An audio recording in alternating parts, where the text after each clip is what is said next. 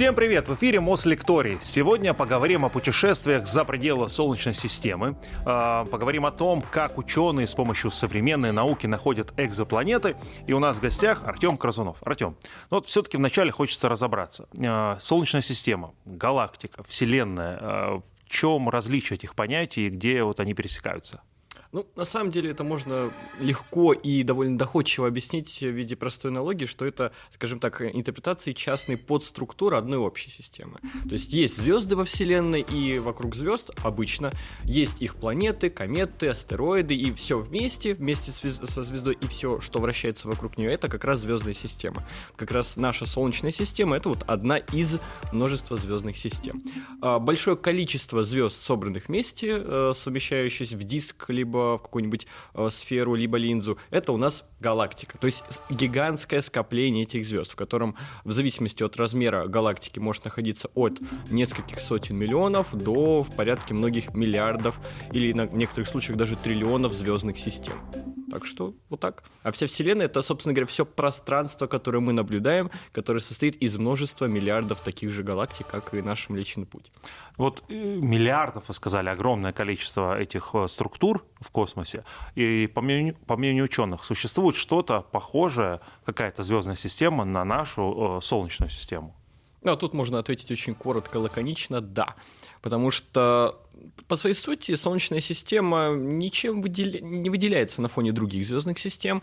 А, отличия могут э, касаться только, скажем так, набора типов планет, либо каких-то межпланетных структур, которые мы можем наблюдать. Но в целом любая почти звездная система это одиночная звезда, э, иногда двойная, э, вокруг которой вращаются их тела. И поэтому, что Солнечная система это просто вот звезда и тела вокруг нее, что другие. Отличие вот, если говорить более конкретно, похоже конкретно на Солнечную Солнечную систему, уже поинтереснее вопрос, потому что по нашим наблюдениям, что мы видим? Во-первых, большая часть звезд во Вселенной это все-таки звезды двойные, то есть не одиночная звезда, как пример нашей Солнечной системы нашего Солнца, а как минимум пара звезд, которые вращаются вокруг общего центра масс. И из-за этого вытекает одна интересная особенность планеты таких э, двойных систем э, вынуждены либо вращаться на далеких орбитрах э, за пределами, собственно говоря, близкого контакта со звездами, чтобы э, за счет такого постоянного взаимодействия двух звезд они не пересекались и, соответственно, не сбивали планеты со своих орбит, либо, если так уж вышло, что звезды, вращаясь вокруг общего центра масс, при этом достаточно далеко друг от друга, то на очень близких орбитах к самим звездам, так же как мы вокруг Солнца вращаемся, вот так и эти экзопланеты вращаются вокруг своих звезд звезд. То есть более сложная структура, но такие бывают. Если мы думаем о том, что ну, мы же хотим найти что-то похожее на Землю, значит, это должна быть одиночная звезда. Такие, к счастью, есть. Мы у них видим планеты, э, точнее, которые мы называем экзопланеты. То есть экзопланеты — это планеты у других звезд, не у Солнца, а у других. И вот, соответственно, мы стараемся искать э, экзопланет вообще у всех звезд, но в большей степени нам, конечно, интересны те звезды, которые по своему классу похожи на наше Солнце, потому что мы понимаем, что они достаточно долго проживут, достаточно долго существуют, и при этом не столь активны и, скажем так, разрушительны своим влиянием, как, например, красные карлики или какие-нибудь э, большие красные или голубые гиганты. Поэтому нам вот оптимальная, вот оптимальная домашняя средина. Это как раз звезды типа Солнца. И у них тоже бывают открывают планеты, в том числе даже экзопланеты, которые находятся э, в оптимальной зоне э, расстояния от своей звезды, при которой гипотетически на поверхности даже может существовать жидкая вода. Таких экзопланет пока открыто немного, но они тем не менее открыты. Правда, стоит сразу отметить, что сам факт наличия воды на таких экзопланетах э, зависит не только от расстояния. Ведь если, например, у экзопланеты очень плотная атмосфера, допустим, как у Венеры, то температура будет слишком высокая, чтобы на ее поверхности могла существовать жидкая вода. Наша галактика, она называется Млечный Путь. Да, это многие знают, э, но вопрос, почему она так называется? Очень красивый вопрос, да. потому что на него будет очень красивый ответ. А, поскольку мы все-таки часть европейской цивилизации, то и многие названия многих культурных явлений идут как раз со времен а, того места, где зародилась европейская цивилизация, то есть у древних греков и римлян. И тут мы подходим как раз к античной мифологии. Тут очень красивая история связана с тем, что Гера, жена Зевса, не очень таки любила его, скажем так, детей не от нее. То есть все мы знаем, что у Зевса было очень много детей людей и от других э, людей и богинь. И вот как раз-таки история связана с тем, что когда-то давно, когда родился Геракл, когда он еще был младенцем, он, как мы помним, э, незаконнорожденный э, сын Зевса, Гера сказал, что она будет отказываться его кормить молоком. Но Зевс решил, скажем так, схитрить и подловил момент времени, когда Гера спала. И пока она спала, подложил Геракла. И в какой-то момент времени Гера проснулась, увидела этого самого юного младенца Геракла и откинула от себя, и вот отбрызг молока, который исходил из ее груди, который посыпалось на звездное небо, образовалась Млечный Путь собственно говоря, даже само э, название Млечного Пути, ну и вот изначально в древнегреческом означало вот молочный круг, потому что если мы вот смотрим на ночное небо в месте, где нет засветки, а в античности ее не было в принципе, поэтому не было хорошее, мы наблюдали вот красивое молочно-белоснежное, слегка тусклое свечение вот этой вот полосы вдоль всего звездного неба. И вот в честь вот как раз такого цвета, света и тусклости его и назвали молочным, и потом уже постепенно приросло в красивую легенду, связанную с Гераклом, Зевсом и его женой Герой. А вот интересно, мы находимся внутри этого Млечного Пути, правильно? Да, а, и при этом мы его видим. А, вот с другими явлениями так не получится. Вот мы находимся внутри этой комнаты, да, мы же ее не видим где-то на расстоянии. Как так получается? Ну, в первую очередь, потому что Млечный Путь это все-таки довольно крупная галактика, а во-вторых, э, если мы опять же вот приводим пример у здания, где мы сейчас находимся, у нас здание непрозрачное. А, собственно говоря, Млечный Путь, как и все галактики, они все-таки полупрозрачные, потому что они не состоят сплошного материала. И поэтому мы, находясь, вот, скажем так, центральной части диска непосредственно нашей галактики. Наблюдая в сторону центра галактики, мы видим этот палч, центральное ядро нашей галактики. Смотря по сторонам, видим, как оно постепенно сужается, становится чуть менее ярким. Смотрим в противоположную сторону от центра галактики, вообще почти его не видим, потому что мы наблюдаем в сторону, где диск уже как раз кончается, и, соответственно, там у нас а, меньше звезд, не так все ярко. Поэтому за счет того, что мы такую даже аналогию можно привести – вот мы находимся в здании, мы ничего не видим, но при этом, если мы пойдем на море и нырнем в океан, в воду, там, с маской, чтобы э, глаза не замылило, то мы видим как бы и пространство вокруг себя, и при этом в какую-то глубину дальше видим. Можем и дно увидеть, какие-нибудь далеко проплывающие рыбы, желательно рыбы, не акулы. И вот как раз-таки мы их видим, потому что вода, среда все-таки не непрозрачная, она все-таки обладает какой-то прозрачностью, потому что не, не такая сплошная, как твердый материал. Также галактику мы видим. А вот если мы будем по этому Млечному пути двигаться, да, куда-то двигаться, двигаться, двигаться, где он закончится, к чему мы в итоге придем? Кстати, интересный вопрос. Э, скажем так, э, вариантов ответа два зависит от того, куда мы двигаемся. Если мы направимся в сторону непосредственно центра нашей галактики, то самое прекрасное, что вы увидите, то, что ну, сейчас гипотетически предположим, что мы двигаемся очень быстро, что, конечно, тоже отдельный вопрос, но двигаемся так, чтобы могли там, в течение относительно комфортного времени э, побывать и в нашем месте, и уже долететь до центра. Мы, во-первых, заметим, что со временем, в какой-то момент времени, у нас значительно больше звезд станет вокруг. Вплоть до того, что ночное небо будет выглядеть как картина Ван Гога, потому что везде будут яркие звезды, очень плотно, очень ярко. Вплоть до того, что ночью можно было бы взять и читать книжку, даже не при Луне, просто потому что настолько в центре нашей галактики галактике настолько много ярких звезд, они близко друг к другу, сами звезды активно образуются в галактике. Также сам, в самом центре часто происходят вспышки звезд, вызванных столкновениями, опять же, из-за того, что их там очень много, и они очень плотно стоят.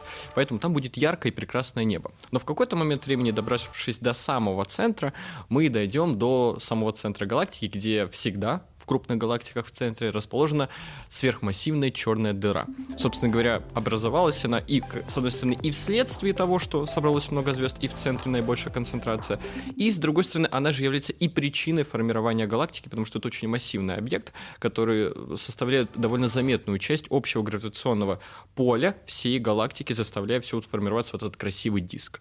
Поэтому, долетев до центра, мы наткнемся на сверхмассивную черную дыру нашей галактики. И нас туда засосет.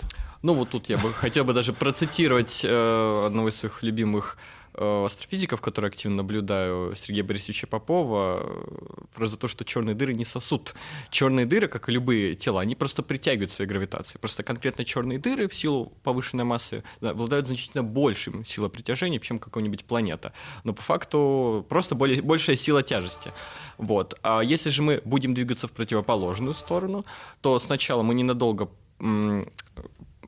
выйдем за пределы нашего рукава галактики, где мы находимся, и проявится это в виде того, что э, у нас вроде как звездное небо будет оставаться таким же, но количество ярких звезд уменьшится. Не потому, что у нас количество звезд уменьшится, а потому что, э, так уж интересный факт, если мы посмотрим на спиралевидные галактики, мы видим вот ярко выраженные спирали звезд. Но на самом деле количество звезд внутри вот этих рукавов спиралей и между ними одинаковое. Просто в спиралях более яркие звезды, более молодые, поэтому она ярче. И отсюда вытекает эффект, что мы видим такие ярко выраженные спирали рукавов самой галактики. И вот так же и здесь. Мы, направляясь от центра, сначала попадем в область за пределы нашего рукава. Количество звезд вокруг какое-то время будет оставаться тем же самым, но из-за того, что это будут чуть более мелкие тусклые звезды, небо будет казаться потемнее. Пока в какой-то момент времени мы не выйдем в принципе за пределы диска нашей галактики, ну а дальше уже выйдем в межгалактическое пространство. И тут начинается, наверное, самое удивительное, потому что э, нужно просто представить себе звездное небо вокруг, в котором мы видим еще полосу Млечного пути, потому что это все еще очень яркий объект, но звезд почти вокруг нет. То есть представьте себе ночное небо без звезд, но все еще с Млечным путем. Вот такое вот необычное. Это сложно. Вот такое вот необычное явление мы будем видеть. А просто галактика наша, она вот везде рисуется как э, спираль, но плоская, да, потому что в объеме-то нарисовать сложно. А какая она на самом деле? Она тоже какая-то приплюснутая вот в этом объеме? Ну вот, собственно говоря, то, какой формы ее видим, э, формально такой есть. Просто мы должны понимать, что мы наблюдаем с ребра галактики. Э, если бы мы, у нас была бы какая-то гипотетическая возможность выйти за пределы вот плоскости галактики и сфотографировать ее со стороны, то мы бы увидели, да, такой же классический диск, э, собственно говоря, спиралевидных галактик, которых мы видим множество. Но самый, наверное, простой способ понять, как выглядит галактика, вот наш Млечный Путь со стороны, это посмотреть на такие прекрасные, знаменитые соседние близкие к нам галактики, такие как галактика Андромеды, э, галактика Водоворот, потому что вот наш Млечный Путь из того же класса галактик, что и вот эти две, э, Андромеда и Водоворот. Просто их мы видим со стороны под углом. То есть мы видим, какая структура, мы видим центральную область, видим рукава, видим края. Какие еще, вот, кроме этих двух э, названных, галактики нам известны? Как их, собственно, ученые открывают? Просто вот наблюдением в телескопы? Ну, известно очень много. Собственно говоря, по подсчетам на данный момент времени во Вселенной всего существует э, пару сотен миллиардов галактик, из которых состоит вся Вселенная. Это число всегда действительно уточняется, вызвано тем, что, вот, скажем так, про, просто так в телескоп мы на самом деле видим только относительно, скажем так, ну, не ближайшие, но наиболее близкие нам по времени своего э, расположения галактики. А дальше возникает проблема. Самые ранние и далекие галактики от нас не видны в видимом диапазоне спектра. Так уж вышло, что Вселенная, она не статична, она все-таки расширяется. А дальше возникает проблема. Из-за того, что Вселенная расширяется, э, луч света, который идет от самых далеких нам галактик, пока дойдет до нас через это постоянно растягивающееся расстояние, сам луч тоже немного растягивается. И это приводит к тому, что э, спектр излучения из видимого диапазона переходит в инфракрасный диапазон. И отсюда вытекает особенность чтобы увидеть самые далекие галактики, то есть те, которые в том числе и родились э, одними из первых во Вселенной, мы должны наблюдать за ночным небом не в видимом диапазоне, а в инфракрасном. Собственно говоря, по этой же причине вот долгое время была э, эпопея с телескопом имени Джеймса Уэбба, что вообще должны были давно запустить, и почему его проект не закрыли, а все равно продолжили э, выделять деньги, и в итоге все равно запустили, это хорошо, потому что это инфракрасный телескоп. И вот в силу того, что у него большая апертура, то есть диаметр его главного зеркала, а также то, что он работает в инфракрасном диапазоне, позволило ему лучше разглядеть и некоторые галактики даже, в принципе, впервые увидеть именно за счет того, что он наблюдает в инфракрасном диапазоне спектра.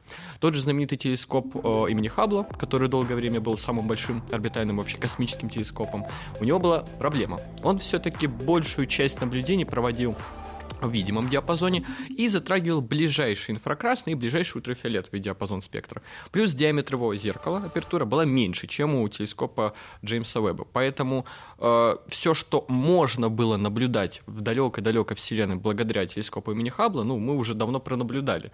И поэтому без телескопа Джеймса Уэбба мы бы ничего нового не увидели. Но, к счастью, Джеймс Уэбб посмотрел, э, грубо говоря, скажем, сделал фотографию далекого э, космоса, и мы, во-первых, с одной стороны, уточнили данные, которые в свое время давно еще открыли с помощью того же телескопа имени Хаббла, мы их уточнили, ну и получили новые данные. А, если же вкратце как-то обобщить итог, то, в принципе, да, смотрим через телескопы. Но все-таки стоит понимать, что в современном мире у нас есть множество других инструментов. И самый простой, как ни странно, компьютерное моделирование. То есть мы, э, собирая данные относительно вот той галактики, той области галактики, которую мы видим сейчас, которая нам легко доступна для наблюдения, потому что они ближе к нам, Мы собираем эти данные, формулируем в рамках некой компьютерной модели, запускаем симуляцию в обратном направлении и смотрим, как развивалась динамика Вселенной. Потом полученные наблюдения сравниваем с наблюдениями тех же самых телескопов, либо наземных крупных телескопов, либо орбитальных космических, и э, тем самым постоянно уточняем модель, чтобы понять, как формировалась Вселенная и конкретно галактики в ней. Ну, то есть вы говорите, что там условно миллиард галактик. А, видим мы гораздо меньше. То есть все вот это компьютерное моделирование и количество галактик — это наше ну, предположение, получается.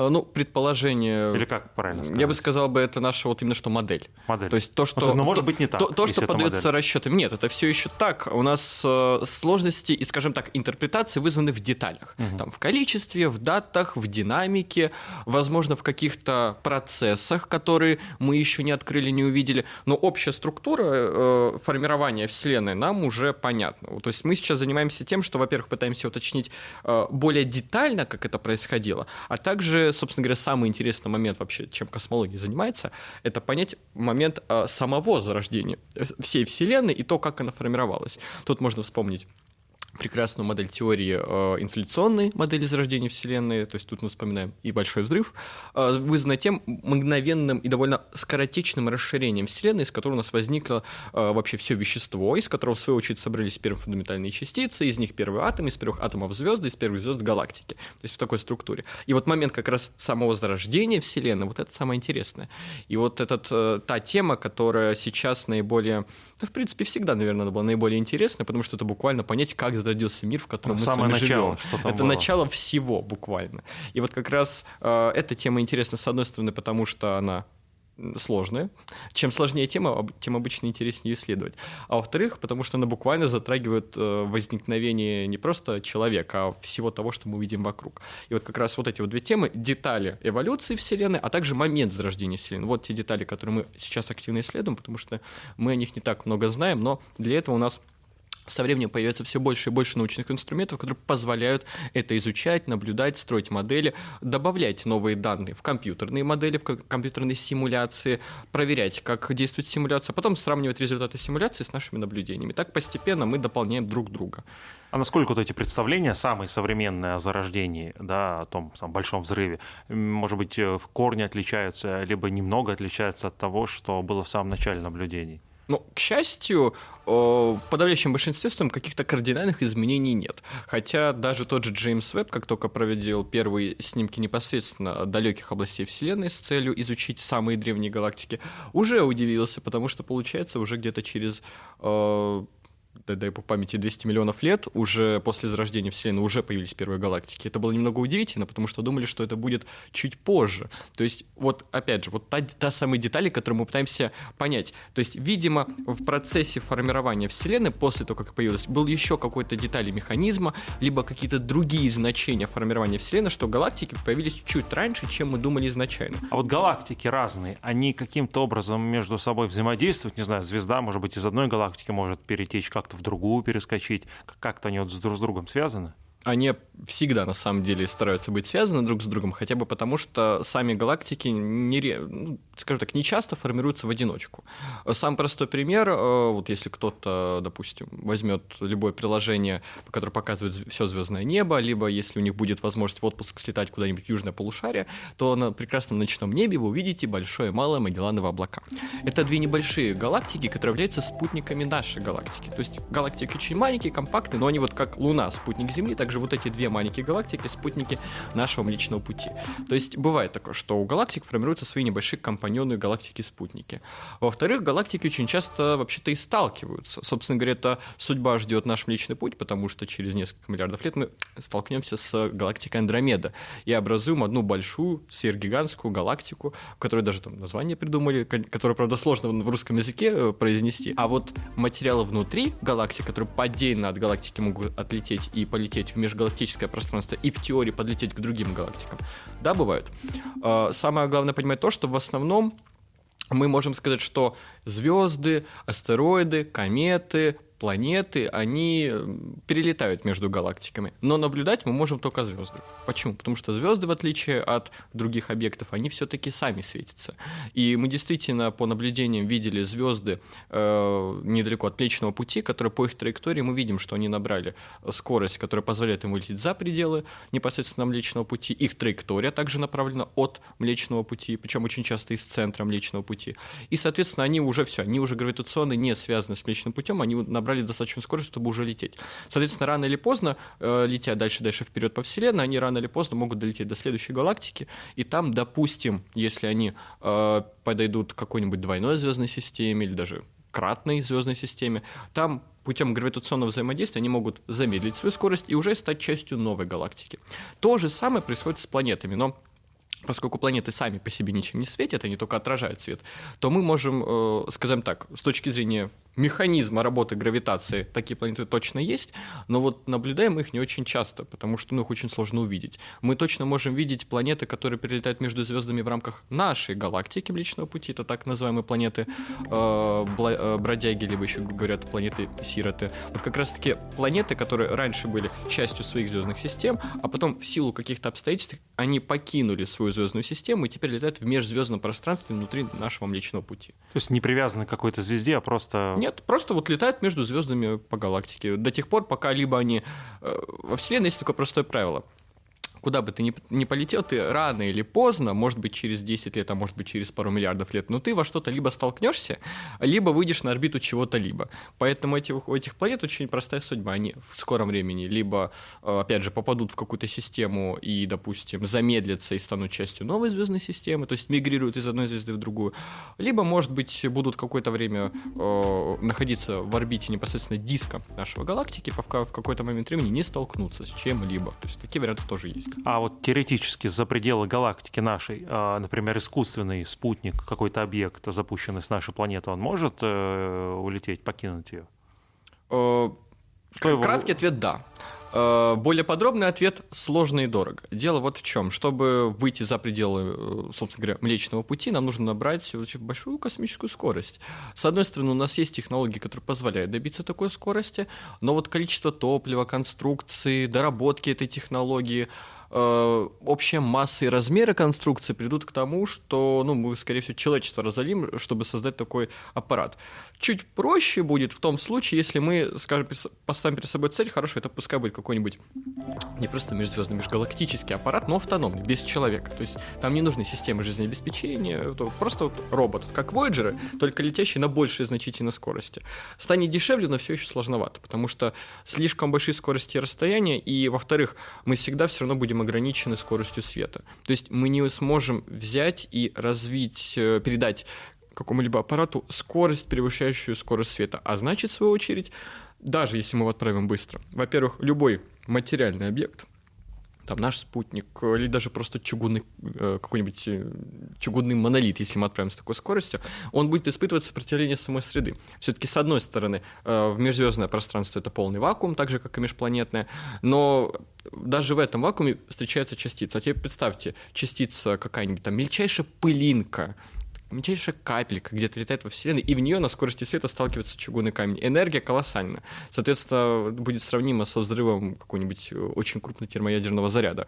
Соответственно, любой материальный объект до такой скорости будет сложно не только э, разогнать, но даже э, сохранить в целостности.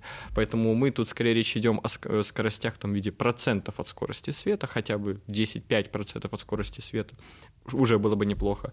Поэтому Технически возможно, но это настолько сложно, что ставится вопрос уж проще найти какую-то лазейку в физике, чтобы как-то обойти правила ограничения скорости света и, соответственно, какой-то возможно, гипотетическое в будущем прыжок технологии, какой-нибудь прыжок, э, или там мы научим, или мы найдем, допустим, э, кротовую нору, которая пока что существует гипотетически в виде формулы, но в реальной жизни мы их пока не наблюдаем. Но если мы ее найдем и, допустим, найдем где-нибудь недалеко от себя, то вот как раз один из способов э, двигаться быстрее скорости света, потому что в кротовой норе мы не двигаемся так-то. Это пространство вокруг нас искривлено, и мы, грубо говоря, вот классическая сцена из любого научно-фантастического фильма, которая уже в мем превратилась, когда ученый берет лист, э, да, сгинает да, да. и, допустим, протыкает карандашом, чтобы показать, вот, смотрите, мы не двигаемся не вдоль листа, а вот сокращаем путь, сгиная его.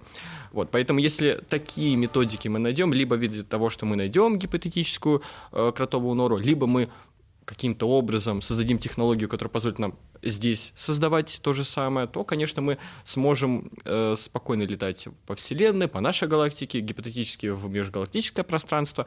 Но это вот пока что на данный момент времени – уровень футурологии и, скажем так, меч мечты научной фантастики. А вы говорили о том, что мы запускаем все-таки чугунный какой-то болванку. А если говорить про полет человека, все то же самое? Все то же самое, только еще дороже, еще опаснее, еще сложнее, потому что добавляется вес систем жизнеобеспечения, скорости. Есть вариант, э, который, с одной стороны, гарантированно позволяет нам летать между звездами. Это концепция знаменитого э, корабля поколений, то есть корабль, который мы разгоняем до скорости, который позволяет э, космическому аппарату с людьми на борту выйти за пределы, допустим, Солнечной системы и летать между звездами.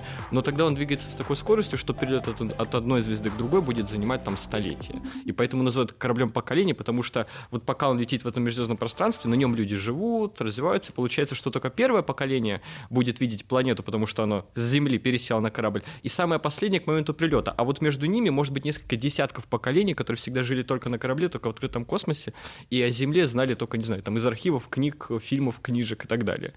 Вот, то есть это такой способ, который позволяет нам, допустим, уже даже сейчас путешествовать между звездами, между галактиками сложнее, потому что нужно все-таки чуть большую скорость набрать. Опять же, вот это все еще технически реализуемо, но даже здесь уже всплывает проблема цены цены того, что это будет дорого, сложно, и все задумаются, зачем нам вкладывать деньги в такой дорогущий космический аппарат, не проще ли его вложить, там, допустим, в создание предположим, агро, э, агрокомплекса стран Африки, чтобы там люди не голодали, и это будет э, большая польза для человечества, чем то, что мы какой-то корабль создадим и каких-то 20 или там 100 человек отправим куда-то далеко, без возможности потом с ними поговорить. Потому что это будет полет в один конец. Следующий вопрос я зацитирую, чтобы ничего значит, не, не перепутать. Телескоп Джеймс Уэбб, про который мы с вами говорили, что он в прошлом году опубликовал 5 снимков значит, Вселенной. При этом везде говорится, что на фотоснимках, на которых 150 миллионов пикселей, это какое-то чудо разрешения, а, честно говоря, показан свет, который шел до этого телескопа миллиарды лет. Правильно, да, показывает? Все верно. Вот. А тут вытекает вопрос. А как понимать вообще такие сообщения про миллиарды лет? Если этот телескоп был запущен в 2021 году, каким образом до него что-то миллиарды лет шло, если его там еще не было? Ну, точно так же, как мы можем пойти на реку, допустим, ту же Москву-реку, зачерпнуть воды. Сама-то она появилась намного дальше, чем Москва, появилась намного э, раньше, чем вот мы сейчас находимся здесь. Но просто этот поток идет всегда. Просто конкретно сейчас был инструмент, который позволил, грубо говоря, зачерпнуть э, в данном случае материала. Ну, в случае с телескопом Джеймса Веба конкретное излучение. То есть вообще поток фотонов, вообще любого электромагнитного излучения в Вселенную, он идет всегда. Вот конкретно об этом говорит речь о том, что самые далекие галактики, первые звезды, они вообще как только зародились, они сразу уже источали из себя излучение. И вот оно просто шло и проход... всегда проходило рядом с нами. Но просто до этого у нас не было прибора, который бы тут же взял бы, настроившись на это излучение, и начал бы его собирать. То есть сам поток был всегда. Просто мы, наконец-то, в этот поток добавили инструмент, который собрал Вклинились излучение. в него, да? Да, вклинились. А, с чем это связано? С тем, что Э, свет — это, конечно, самое быстрое, что есть во Вселенной, но даже у света скорость ограничена. А, соответственно, выходит просто вот э, факт, о котором даже многие, может быть, слышали, то, что свет от Солнца до Земли идет 8 минут. Как раз потому, что расстояние огромное, а скорость света сама ограничена. То есть, если пропадет вот так вот Солнце, то мы только через 8 минут это увидим, потому что еще свет от момента пропажи э, Солнца тоже должен дойти до нас. А вот здесь, поскольку мы говорим о возрасте Вселенной, то есть от момента зарождения Вселенной, то получается расстояние до самых далеких галактик галактик как раз э, равняется возрасту самой Вселенной. Поэтому этот свет действительно шел до нас на протяжении возраста всего существования всей Вселенной. Вот, как раз, опять же, тут возвращаясь к тому, когда раньше упоминал, что из-за того, что пространство расширяется постоянно, этот цвет из видимого диапазона перешел в инфракрасное, поэтому телескоп Джеймса Уэбба тоже как раз инфракрасный. То есть я правильно понимаю, то есть то, что он увидел сейчас, возможно, этого уже в принципе не существует. Да, потому что то картинку, которую он видел сейчас, это то, что было во Вселенной тогда 13 миллиардов лет назад не то, что сейчас. А, соответственно, даже смотря на галактику Андромеды, мы видим ее не то, какой она сейчас, а такой, какой она была там несколько, если не изменяет память, там десятков тысяч лет назад. Потому что, опять же, расстояние большое, до нас дошел свет, который тогда зародился, а пока он до нас дошел, галактика-то все еще продолжает жить. А, поэтому, если, допустим, сейчас а, в галактике, ну, допустим, Большое Магелланово облако, возникнет какая-то сверхновая, то свет до нас дойдет только через много-много лет. И, соответственно, только через эти много-много лет, дойдя до нас свет, мы увидим эту сверхновую. Но к моменту, когда мы ее видим, самой сверхновой уже к этому времени в самой галактике уже много лет не будет. То есть э, мы всегда должны понимать, что из-за колоссальных расстояний Вселенной все, что мы видим на расстоянии во Вселенной, это все, что мы видим в прошлом, в прямом смысле слова.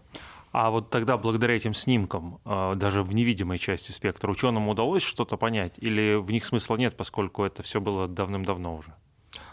Скажем так, э, вот конкретно вот эти вот наблюдения, э, вызванные вот теми фотоснимками, они как раз занимались уточнением данных, которые ранее были получены другими обсерваториями, в том числе э, телескопом имени Хаббла.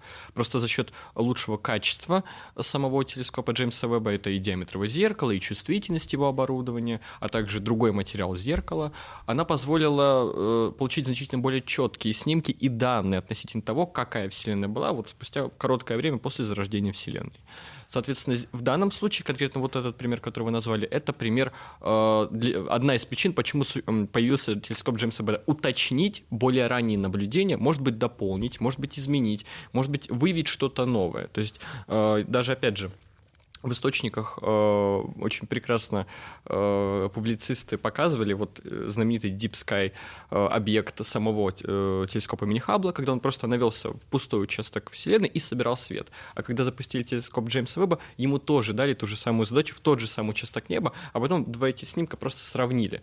То есть в силу э, разного оборудования, потому что Джеймс более современный телескоп с лучшим оборудованием, даже видны новые галактики, которые телескоп Хаббла не мог рассмотреть, потому что ему не хватало хватало чувствительности. То есть та же самая картинка, но более, во-первых, детализация лучше, разрешение. Условно говоря, был там 480, стал Full HD, вот, пример условный. И при этом добавились новые э, тела, которые до этого были вот прям на грани чувствительности, и их могли спутать с шумами или вообще не видели. То есть мы уточнили данные, дополнили старые или даже что-то новое увидели. То есть появится более мощный телескоп, и вероятностью почти 100% там будет что-то еще. Да, абсолютно. То же самое, собственно говоря, ждет сам Джеймс Веб, когда, может быть, лет через 15, 20, 30 30 э, как, создадут телескоп, который будет идти на замену Джеймсу Вебу так же, как в свое время Джеймс Веб э, частично стал заменой телескопа Хаббла, хотя вот стоит отметить частичный, потому что телескоп имени Хаббла все-таки телескоп в основном работающим в видимом диапазоне. Плюс он сейчас один из немногих, если, по-моему, не изменяет память, единственный, кто может наблюдать Вселенную в, э, в ультрафиолетовом излучении. А телескоп Джеймс Веб, он только в инфракрасном излучении работает. Поэтому для наблюдений в видимом спектре, в ультрафиолетовом Хаббл все еще будет работать. У него все еще, я думаю, дай бог ему здоровья, еще 10 лет проработать, а то и больше, потому что очень хороший инструмент.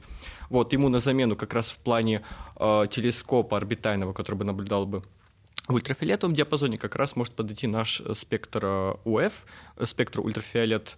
Очень интересная, перспективная обсерватория, которая в рамках своего разрешения и чувствительности научных приборов именно в ультрафиолетовой области спектра как раз будет превосходить телескоп имени Хаббла, поэтому вот его частичная тоже замена как раз в плане ультрафиолетовых наблюдений. Это вот наш отечественный спектр ОФ, спектр ультрафиолет. А он уже работает или нет? Вот его как раз сейчас разрабатывают, если не изменяет память, тут могу ошибиться, по-моему, запланировано запуск в 26-м, по-моему, году. Опять же, вот, честно, вот, вот это могу ошибиться. Но все равно в рамках э, э, возраста Вселенной это какие-то доли секунд. Это, это вот миг. миг. Хорошо, давайте э, к другой теме. Экзопланета. Сегодня это слово уже звучало, но все-таки хочется понять, что этот термин обозначает, экзопланета. И а, много ли их вообще таких?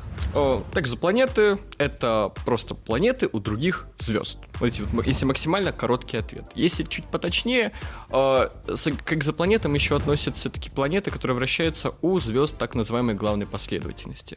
Дело в том, что если мы видим планету у белого карлика, у нейтронной звезды, то это как раз звезды не главной последовательности, потому что такие объекты, как нейтронные звезды и белые карлики, так немножко сейчас культурно-мифологически утрирую, но это, скажем так, тела от умершей звезды, потому что они образуются в силу разрушения звезды под действием ее коллапса. Поэтому, когда мы видим белый карлик либо нейтронную звезду, можно в какой-то степени сказать, что это, скажем так, тело от некогда умершей звезды.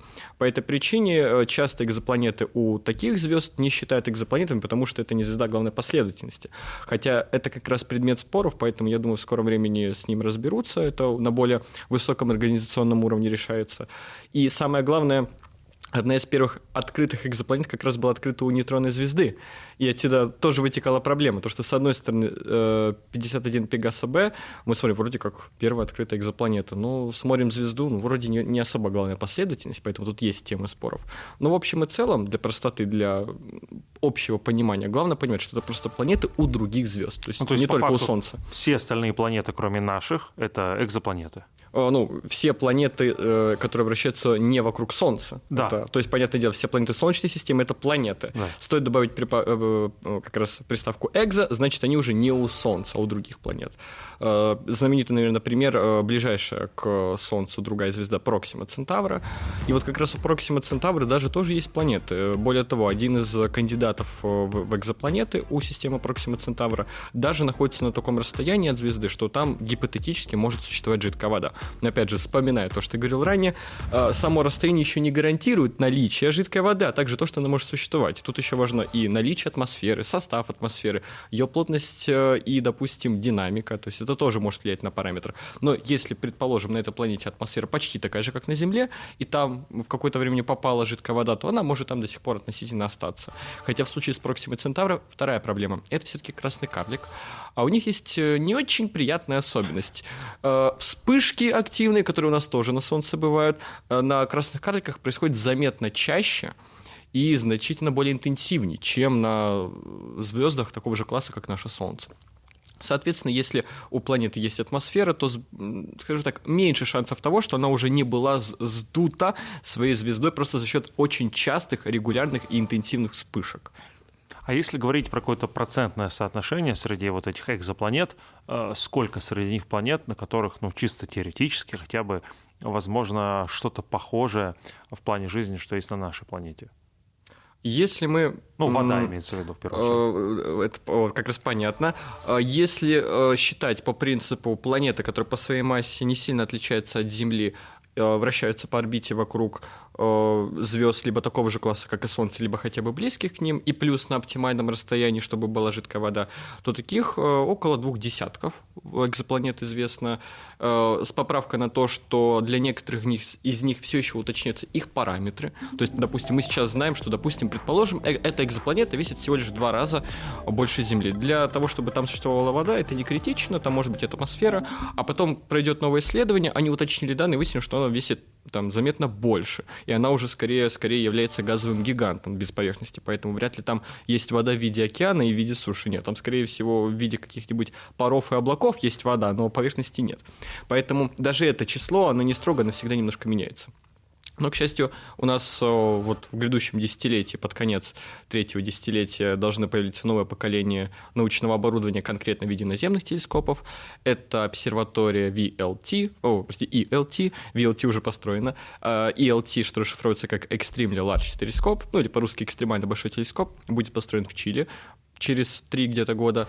И это будет большой одиночный оптический телескоп диаметром зеркала 40 метров.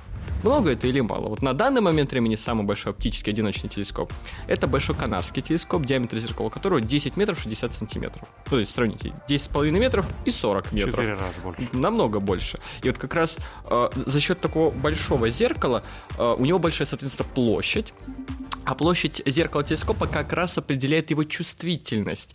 Соответственно, такой телескоп, когда его достроят, будет способен э, уловить мельчайшие проявления химического состава э, атмосфер у ближайших к нам экзопланет, у, соответственно, ближайших к нам звезд. То есть вот этот телескоп будет способен не просто пронаблюдать э, экзопланеты у других э, звезд, но и также сделать такую немаловажную вещь, как уже оценить химический состав этих планет, в основном атмосферы. А как химический состав определить на расстоянии? Вот самый э, удобный способ. Дело вот в чем. Если у э, экзопланеты есть атмосфера, и мы ее наблюдаем с помощью так называемого транзитного метода. То есть, если мы наблюдаем за звездой, видим диск звезды, и если так выходит, что плоскость э, вращения экзопланет э, по орбите вокруг своей звезды как раз совпадает с линией нашего наблюдения, то мы просто периодически будем видеть, как вот эта экзопланета проходит на фоне диска своей звезды, такое затмение. Поэтому э, метод называется транзитом, потому что он проходит как раз между звездой, за которой мы наблюдаем, и между нами как раз проходит. И что мы видим? Э, в обычном случае таким способом как раз мы можем вообще открывать экзопланеты, и на данный момент э, времени открыто больше всего экзопланет. Но если у экзопланеты есть атмосфера, то свет звезды проходит через атмосферу, и вещества в составе атмосферы поглощают часть линии спектрального излучения этой звезды. И что мы видим? Мы видим не только понижение яркости, вызванное транзитом экзопланеты, но и в спектре, то есть в химическом составе звезды, мы в момент вот этого понижения яркости также не... немножко, очень слабо, не, не сильно интенсивно, но все же проявляются дополнительные линии поглощения. Откуда они взялись? Но если они взялись в момент транзита экзопланеты, значит, у нее есть атмосфера, и вот как раз вот эти линии поглощения — это те вещества, из которых состоит атмосфера планеты. И мы, соответственно, можем сделать вывод о том, что, о, вот такой вот приблизительный химический состав атмосферы у такой-то экзопланеты. А что вот за недавно открыто, если я ничего не путаю, теплая экзопланета размером с Юпитер? Вот что это за ну, чудо -юдо. Это так называемый э, тип горячей Юпитера. Это, собственно говоря, первый массово открытый тип экзопланет, который в свое время даже поставил э, ученых немножко в тупик, потому что мы привыкли, вот звезда, соответственно, близко к своей звезде у нас могут э, в стабильном форме существовать только очень плотные и твердые вещества, то есть там железо, какие-нибудь э, минералы, а более легкие, летучие, такие как водород, метан, кислород, они в большей степени собираются на более далеких орбитах, где не так горячо, и поэтому они там могут сконденсироваться. Вот самый простой пример – наша Солнечная система. Вот почему железнокаменные планеты ближе к Солнцу, чем газовые гиганты? Потому что э, железнокаменные планеты, вот вещество, из которого у нас создано, само даже железо, оно в своей э, сути на том расстоянии, где мы находимся, оно ну, как чуть-чуть нагревается от Солнца, но оно не испаряется, не расплавляется, поэтому может хорошо существовать. А вот Юпитер образоваться на таком близком расстоянии не может, потому что водород от такой температуры улетучится и у нас просто рассеется. И мы смотрели и предполагали, что, скорее всего, как только мы начнем открывать экзопланеты у других звезд, то мы будем видеть, ну, плюс-минус ту же самую картину, что у нашей Солнечной системы. Вот звезда, и вот рядом с ней идут твердые планеты железнокаменные, а потом идут газовые гиганты. Посмотрели и удивились, потому что не так. Одни из первых вообще экзопланет – это такие же газовые гиганты, как наш Юпитер, Сатурн, но очень близко к своей звезде. Причем очень часто даже бывали ближе, чем, допустим, наш Меркурий близок к нашему Солнцу. И сразу возникла проблема, ну подождите, как? Как? Мы же не могли даже предположить, что такое возможно, ведь условий для этого нет. Прошло время, э, это как раз одна из тех э, вещей, которая решилась как раз временем. Угу стало понятно, что вот этот класс объектов, горячие Юпитеры, ну, почему их назвали? Потому что они газовые гиганты большие, но при этом близкие к своим звездам, поэтому горячие Юпитеры. Их на самом деле во Вселенной не очень много. Но из-за того, что эти планеты очень большие, очень горячие, близкие к своим звездам, их просто легче открыть. Поэтому так вот, как частично ошибка выжившего сработала. То есть мы их видели в большом количестве в начале просто потому, что их проще заметить. А как только все э, доступные мы заметили, их потом перестали открывать, потому что ну, стало понятно, что их немного. Потом мы уже стали со временем открывать другие экзопланеты других классов, и стало понятно, что все в порядке. И как только стало понятно, что их немного, стали думать, М, значит, все-таки это нечастое явление, но оно происходит. Почему? Стало понятно, э, скажем так, относительно недавно, вызвано тем, что, скорее всего, во-первых, планеты не всегда остаются на своих орбитах. Дело в том, что у любой звездной системы количество планет, которые формируются, всегда больше, чем э, количество планет, которые мы потом видим по итогу. Потому что даже в нашей Солнечной системе в прошлом, скорее всего, было больше планет, но просто в силу того, что планеты э, вращаются, иногда пересекаются друг с другом, гравитационно взаимодействуют, они могут не только сталкиваться, ударяться друг от друга, но и, допустим, как раз гравитацией друг друга менять орбиту друг друга и заставлять одни планеты, хоть они изначально сформировались далеко от звезды, прийти ближе или наоборот близкие планеты улететь далеко в космос, вплоть до того, что заставить выкинуть из звездной системы. Вот как, как раз многие планеты Сироты, которые мы открывали, они вообще как отлетели от своей звездной системы? Они когда-то в момент формирования планет близко прилетели к массивным телам, те дали им ускорение, из-за чего планета улетела из своей звездной системы. Вот так же и здесь. Именно за счет того, что планеты на этапе своего активного формирования э, гравитационно и контактно активно взаимодействуют друг с другом, бывает такое, что одни планеты изначально зародились там, где они должны зародиться, но потом их другие планеты пододвинули ближе к звездам.